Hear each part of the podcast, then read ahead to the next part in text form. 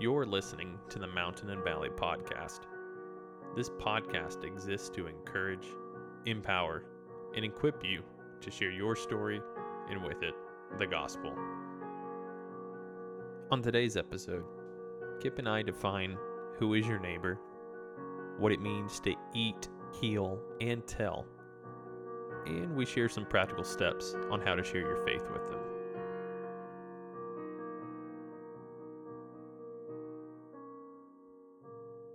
Thanks for joining us, everyone. We hope you enjoyed our special guest episode with Moses. Know that was Moses. we know that was a little bit different, a little untraditional for our guest episodes. But again, we hope you enjoyed it. I enjoyed it. I did too. It was different.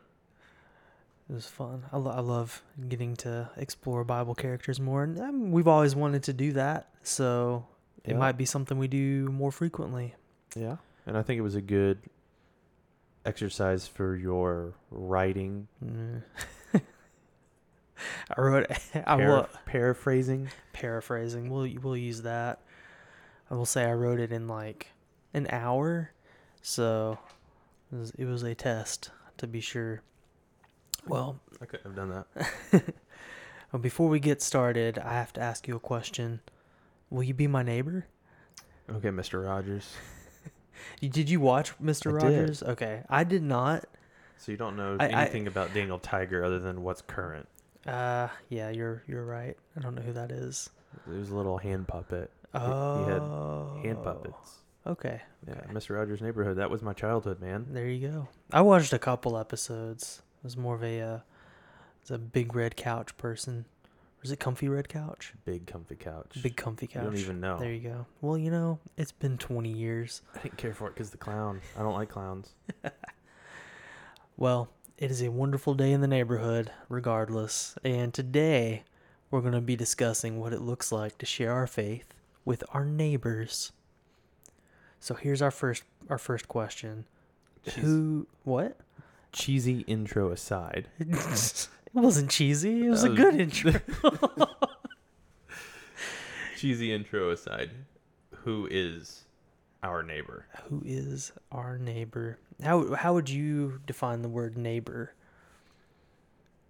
without using a dictionary? Like a literal definition or Yeah, you- like you're not Christianese, but you, Micah, when you hear the word neighbor, what comes to mind? the person that lives next to me? Okay, okay, cool. That's that's literally what I think of. Yeah, Although I know in context to this episode and what we're going to be discussing, it's a little bit different, and I'll let you go into that.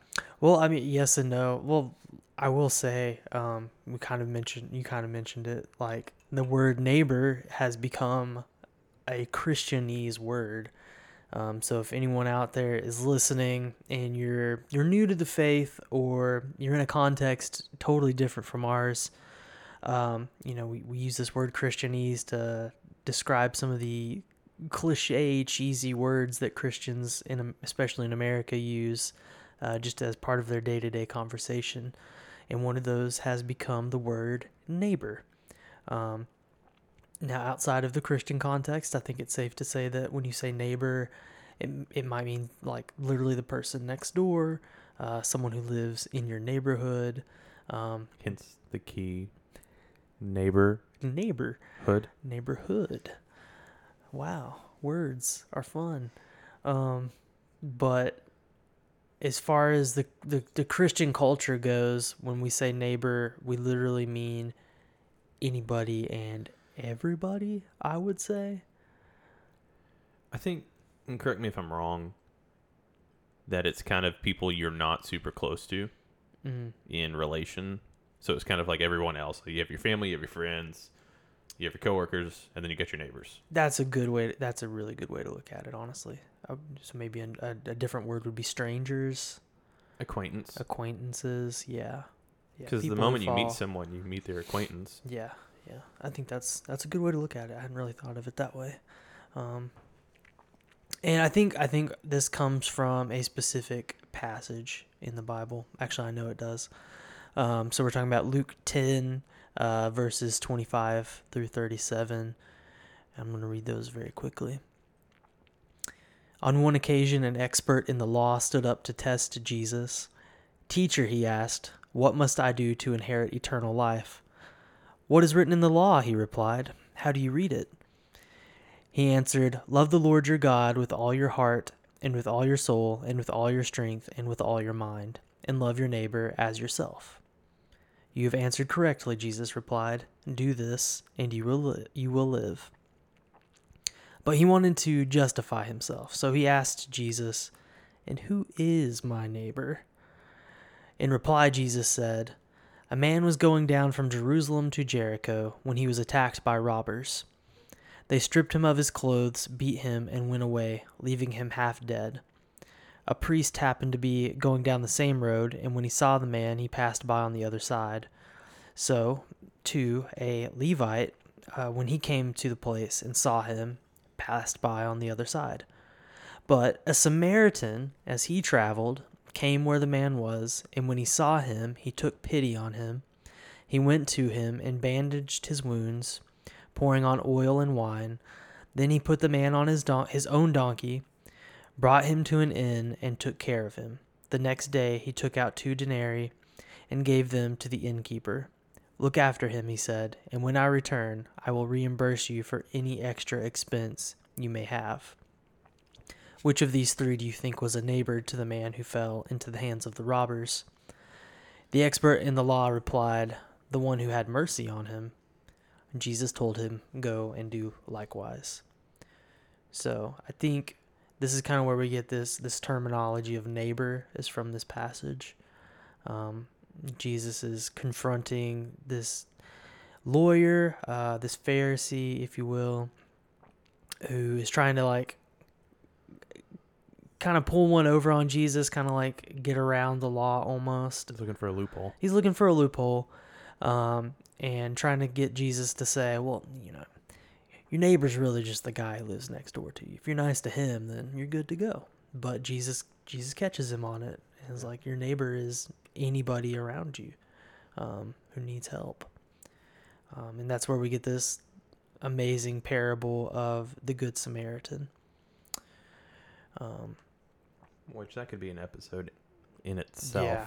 gosh, entirely. Yeah, and we'll. I think we'll we'll touch on this a little bit as we go along, because there are some things that that Jesus gives us here and in multiple places um, that show us how to relate to our neighbors.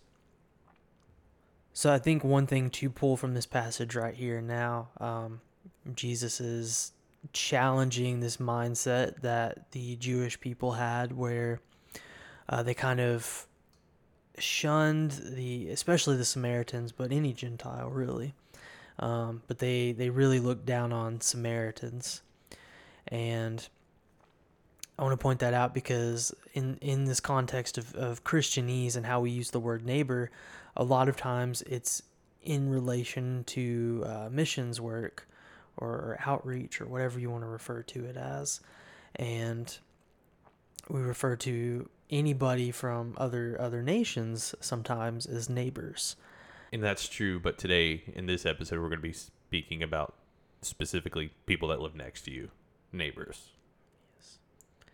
And one one reason I think this is important to discuss is now now more than ever, um, after everything that's happened with COVID, our our neighbors, our literal next door neighbors, are people who are hurting and need help, and that's always been the case. But I think more so now, it's it's a reality. Um, but one other thing that comes to mind for me, and I, you've probably heard this too, Micah, um, when when miss- missiologists, pastors, uh, missionaries, however you want to want to think of it, uh, talk about some of the logistics as far as missions go. Um, you know, there's not a lot of people leaving uh, America who call themselves Christians to go to other countries to share the gospel. And so, something that we have noticed uh, a trend with statistics lately is that there are more people coming to the States uh, for work or family or whatever it is, just a better opportunity at life. And so, our next door neighbors now um, are, are the nations. So, because we refuse to go out to the nations, the nations have started coming to us. Um, And, you know, different people might have different thoughts on that. Do you have anything to say to that effect? Have you heard that before? No, but I don't see it as a stretch by any means. In fact, one of our neighbors uh, is from Alaska. And while that's not That's not another country. no, but we're in Tennessee. Alaska's a pretty significant distance, and just kind of furthering the point that people come to the continental U.S. primarily. Mm. Yeah, yeah. So those those are two two things, and we're gonna circle back around to that. But like Micah was saying, our main focus today is literally your next door neighbor, the person in your neighborhood. Um, and I think a lot of what we're going to discuss in this episode is applicable to all the other relationships in your life. So some of this does apply to coworkers, even though we didn't touch on it in the last episode. And even if we might, if we don't come back to it, it it's applicable to family and friends too. So we were going to try to get our friend Taylor Smith onto this episode, but he is a super busy dude. Um, and one reason is because he's gotten involved in this really cool thing called micro churches uh, that literally involves sharing your faith with your neighbor. So, could you tell us a little bit of what's going on there, Micah? Yeah, first, if you haven't heard Taylor's story, he was one of our guests previously, and it's definitely worth a listen. But he has started not com- not by himself. He's doing it with some other uh, leaders in our church. But they are just doing that, creating people's. That's weird. They're doing just that. They are training and equipping individuals to start micro churches in their home and their neighborhood with people that may not step foot into a church building under normal circumstances and it's creating an environment of evangelism on a regular basis and kind of normalizing the conversations that should be happening but also discipling them into or along the road uh, what christianity is. What, um, for anyone who might not know, what is a micro church? It's it's just that. It's a group of people that are getting together to talk about the Bible, to study it. There may be some uh, singing and worship if uh, if they want it, but it's uh, it's going. It's being the church outside of the physical building of the church, and I think it's a a good example of what the early church looked like, but also what the modern church could have to look like in the next couple decades. Yeah, that's that's a really true. Um, I think we're seeing this trend happen more and more. So Francis Chan's church uh, kind of started going down this route too. I forget what their church is called. Um, Francis Chan's church. That's what it's called. I'm just kidding. But they they broke up into what they're just calling them house churches. Um, so they're they were a mega church, but then they started splitting off and meeting in people's homes in smaller groups. Cornerstone Cornerstone Community Church. Where is this? That's Oh, that's what their church is called. Okay, yeah. okay, there you go. Cornerstone Community Church. he is the former teaching pastor there, There you go. which I think is where you're going with this now. Yes. Um yeah, he just kind of stepped away from the mega church thing and decided it was more more personable to have people meeting face to face and talking about the word rather than one guy being on a stage talking to thousands of people at one time. Um, it allowed for better discipleship in a lot of cases for people who maybe weren't super mature in their faith. Um, we also have seen this happen to uh, J.D. Greear's church, uh, the f- now former president of the Southern Baptist Convention as of a month ago. Um, but during COVID, Greear's church, uh, Summit Church, started meeting in houses because they couldn't meet in the actual church building. So I think a lot of what has happened with COVID has forced churches in lo- like the localized setting to realize if we can't meet in a building, we have to do something, and that has led to a lot of house churches popping up. Um, So, let me ask this question: What's the difference between a microchurch in like a community or a small group or a life group or whatever you may call it? It's a great question. So my understanding of how how this would work um, is, you know, it still feels like a church meeting, and I've I've been to some house churches overseas, and you know, it's it's it's very similar to how the church operates, like the order of service, um, in a bigger church. So like you know you have maybe a moment of worship if someone is musically inclined who's there.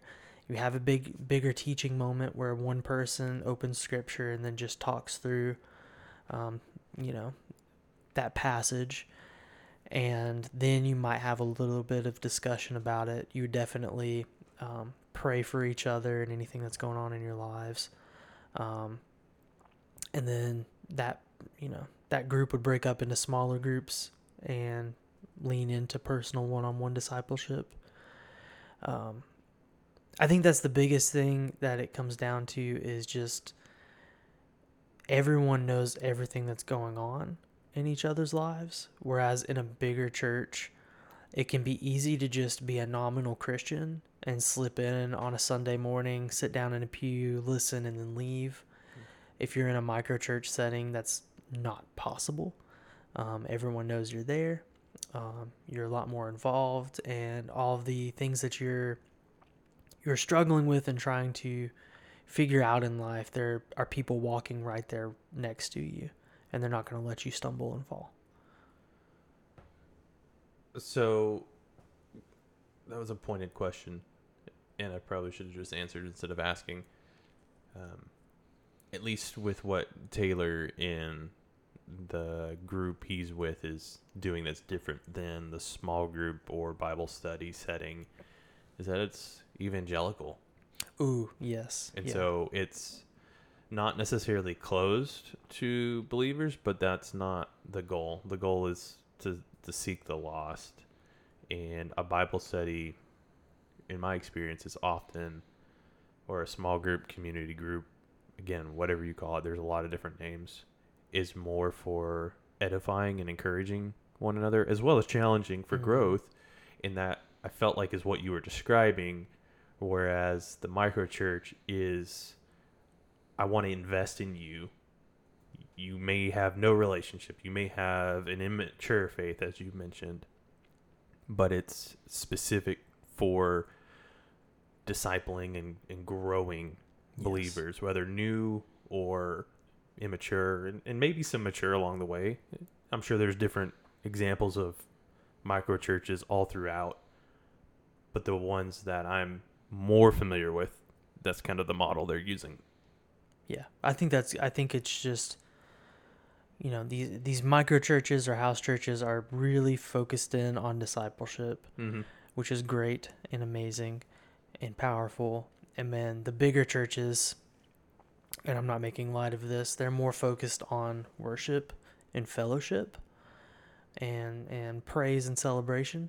There's a, a really that's a really important part of of our walk, but there's a little bit less focus on discipleship sometimes. Yeah, and even if there's an attempt at it, it's just not going to be the same effect. Mm-hmm. And I think there needs to be a balance. I support large churches, small churches, micro churches, your average size church. We attend a, Pretty a- big a- church. a, mega church. Let's call it what it is. And there's a lot of um, a lot of positives that come with that, but there's also a lot of negatives. You know, I wouldn't recognize half the people I go to church with. Over half of them walking down the street or sitting in the same office building as them, just because there's so many people. Whereas that micro church is you know everybody, like you said, you know what's going on, and it's a lot more intimate. Mm-hmm. Yep. And what is what is really cool about um, you know not not every uh, micro church is like this. um, house. Ch- there's there's all sorts of different setups to how people are operating house churches or micro churches. Um, but the really cool thing that Taylor is doing, and you alluded to this, is that his uh, micro church uh, sort of goal is to not have people who are already followers be a part of it. The goal is literally to go out and find, um, you know, coworkers, neighbors, unbelieving unbelieving friends and family members, and invite them to just maybe sit down and have a meal together and have a discussion about uh, what what the Bible says, and to just slowly build out discipleship for people who, like you said, would not step foot in a church. Yeah. And not saying this in a negative way by any means, because I, I agree with it. But when I first talked to Taylor about possibly going, um, it, it was very politely, but it, he was like, You're not invited. It's not for you. Mm. He, didn't say those words at all. He, he kind of reiterated the emphasis on what they were trying to achieve. And I think that's awesome because there's so much more at stake. Yeah, it'd be, it would be nice to check it out, but at the end of the day, that's not the goal. That's not the mission, and it could hinder. It could be a distraction. If there were more people that showed up that had, and I use air quotes here, all the answers to the questions of what they're talking about, whereas if there's a lot of unchurched people, they're getting to stop and think about what does this passage of scripture mean what does it say? What are we learning from this? What are the characteristics of God? Well, one thing that he's doing uh, that's relatively unconventional, just out of the norm, is he's hosting a game night for for friends and you know, people like literally going door to door in his own neighborhood and inviting people to come over and play games so that he can move towards having conversations that are about Jesus. Yeah. And he's not just doing that. And this is why we both wished he could have joined us for this episode. So, Taylor, if you're listening, We love you. yes, and we love what you're doing. It's literally walking down the street talking to his neighbors.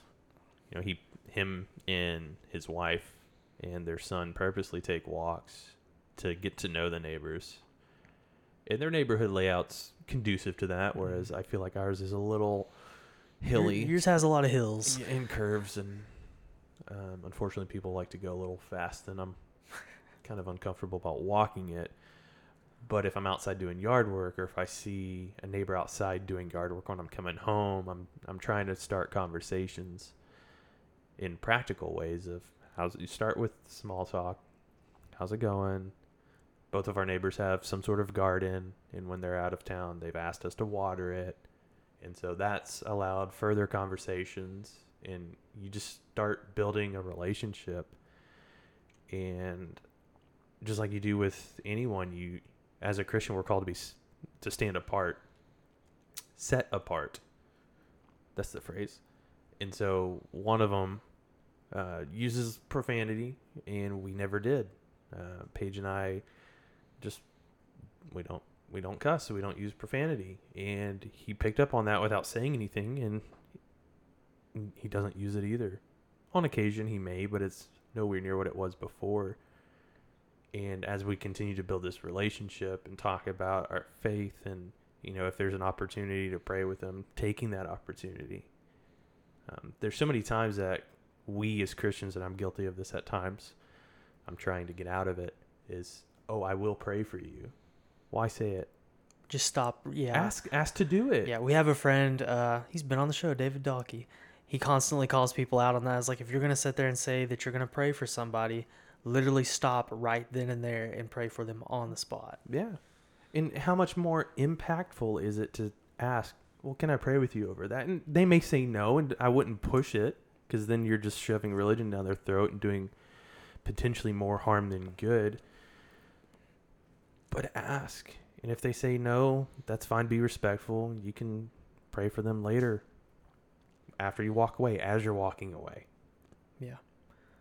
I actually got to pray with one of our neighbors before we moved recently. Um, you know, we we did everything you're, you're talking about there. We just got to know this this lady who lived next to us. Um, got got on a first name basis, made fun of our goofy dog, and you know the last day before like we were no longer there, she came over to say bye and told us about some medical issues her husband was having. So I was able to just stop right there and pray with her on the spot. And wouldn't have been able to do that without first, you know, building out some sort of relationship. I think we have a tendency to just ignore our neighbors. Uh, we just we come home, park the car, go inside, and that's it. Maybe maybe wave at someone when we're cutting the grass or going to get the mail. But we have a tendency to just not pay our neighbors any attention.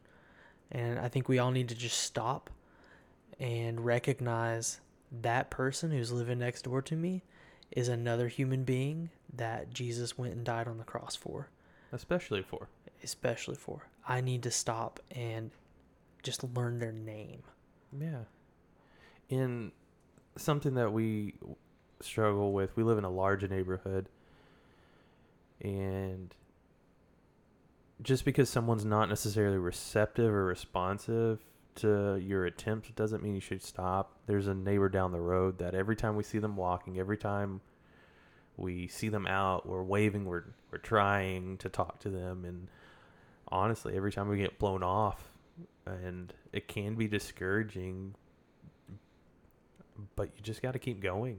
Mm-hmm. You got to understand what's at stake and all it takes is that one chance and maybe they're in a mood to talk that one day and if you didn't make an attempt or an effort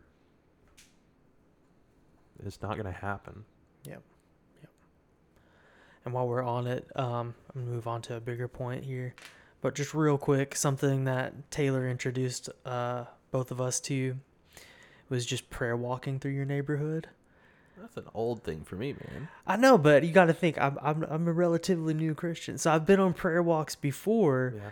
For like, you know, before before a big moment at the church or like on a mission trip or something, never really stopped to think about. I should just walk around my neighborhood and pray for my neighbors, even if I don't know them. Right.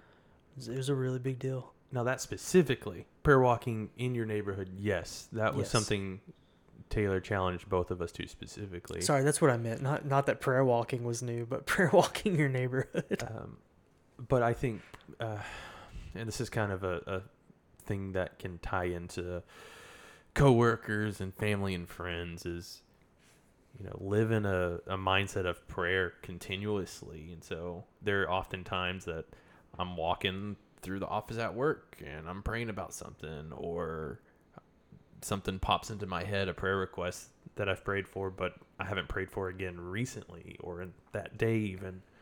So I'm doing that, or while I'm driving, just having that mindset of prayer doesn't have to be this bow your head, close your eyes. Yes, that's a thing we do in reverence, but we're not restricted to that.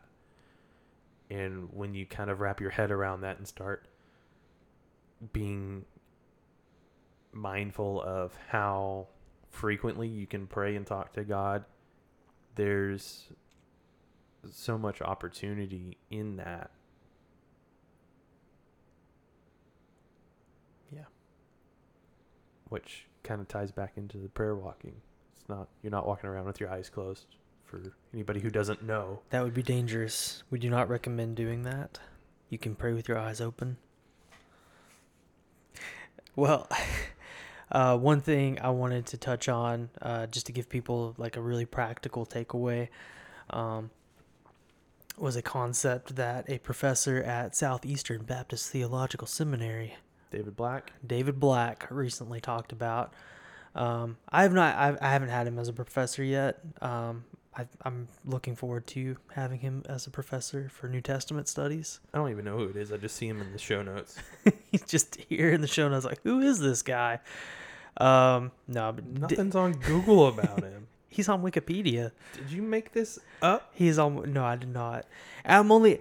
I will. I'm only like mentioning his name. He's he's just a he's a scholar at at the seminary that I attend. So I got to hear him speak at a chapel. Um, but I wanted to make sure I gave him credit for this. I don't want to say something and and claim it as my own when it's something that someone else who's way smarter than me said.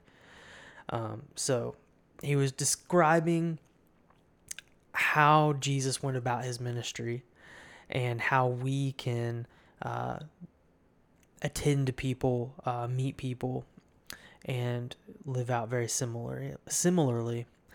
And he said there are three words that we have to keep in mind when we're trying to evangelize, to, to share our faith with other people. I think this very much applies to neighbors. And those three words are eat, heal, and tell. Eat, heal, and tell.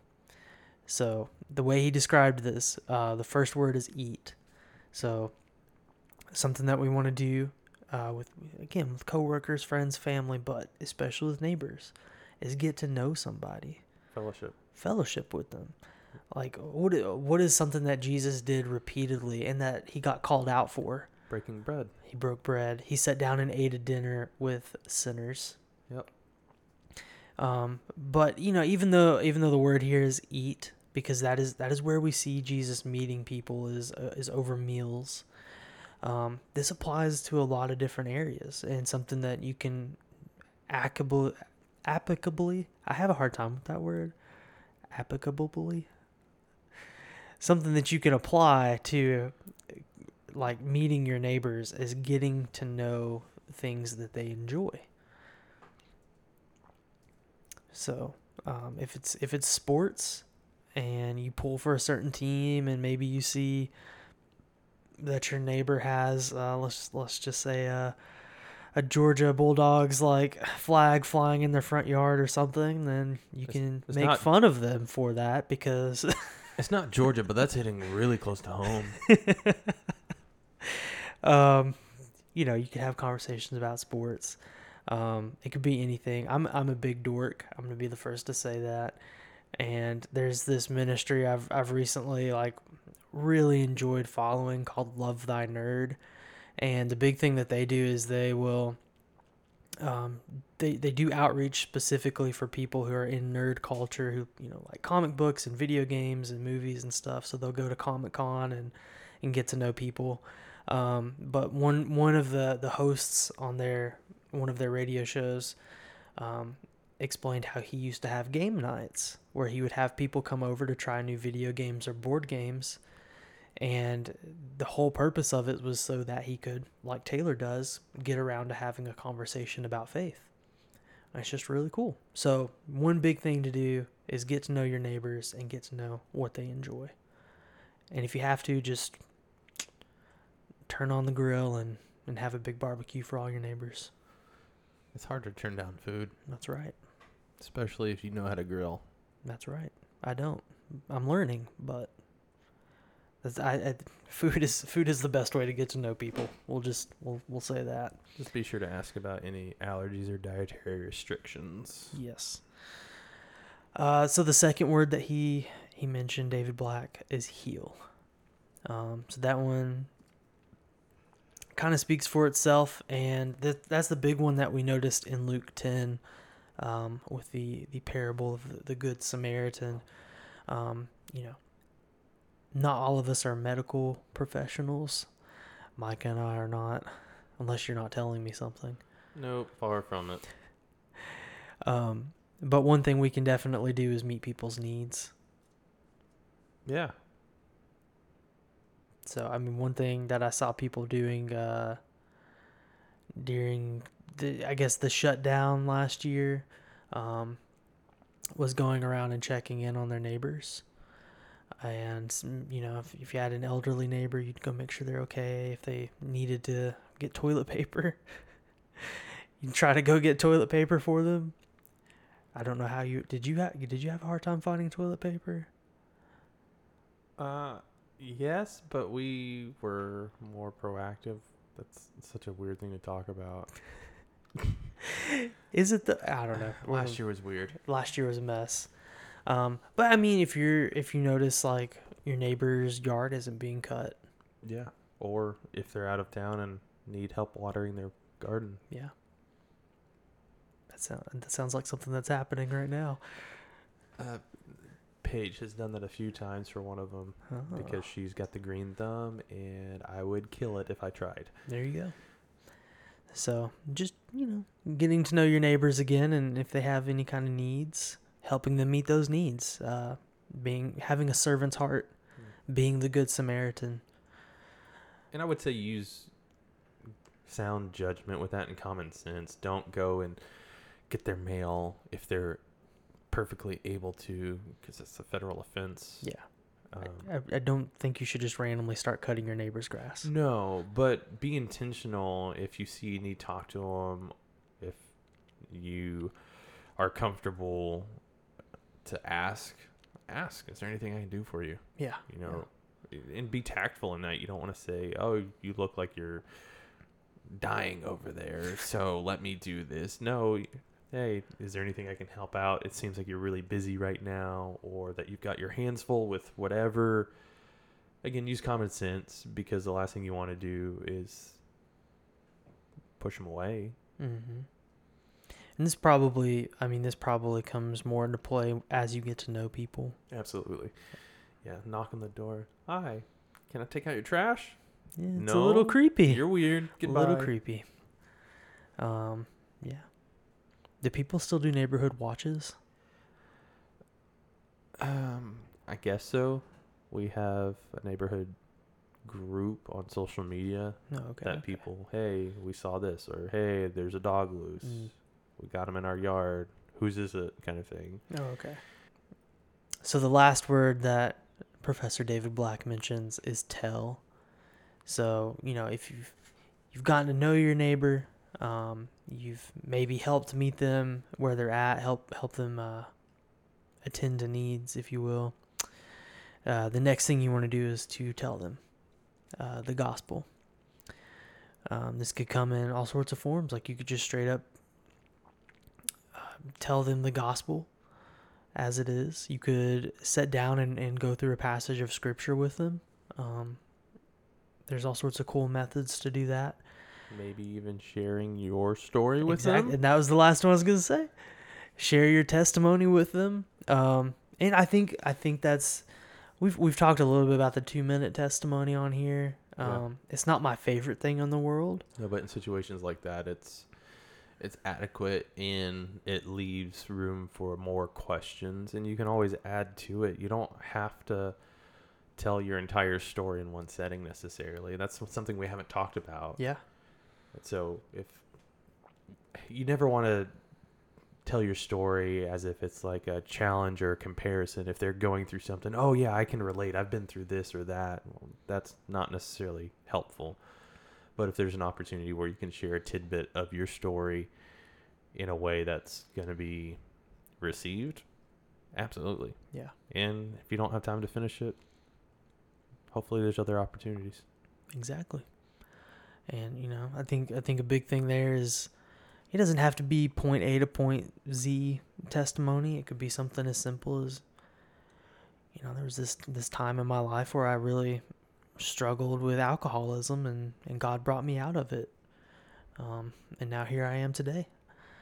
Uh, you know, simple simple little two or three sentence testimonies like that. Yeah. They're super useful. Absolutely. And another thing that um, I know is beneficial if you have a gathering, like let's say you're you're having a barbecue for your friends, feel free to invite your neighbor. Exactly. They may not attend, they may not feel comfortable with it, but it's going to be less intimidating for you than it is for them. And if they're willing to come over in that kind of situation, I think you've got a great opportunity. eat you know get to, get to know your neighbor uh, know what they like what they don't like heal uh, address any needs that they might have and then tell. Just literally tell them the gospel eat heal tell So to recap, while the word neighbor in scripture refers to pretty much anyone that you're not super close with and even them. Today we were talking about people that live next to you or in proximity to you. And just some practical ways that we've seen, heard, or done ourselves of getting to know them and an attempt to create a relationship where you have an opportunity to share. Sharing the gospel, sharing your story, sharing Jesus.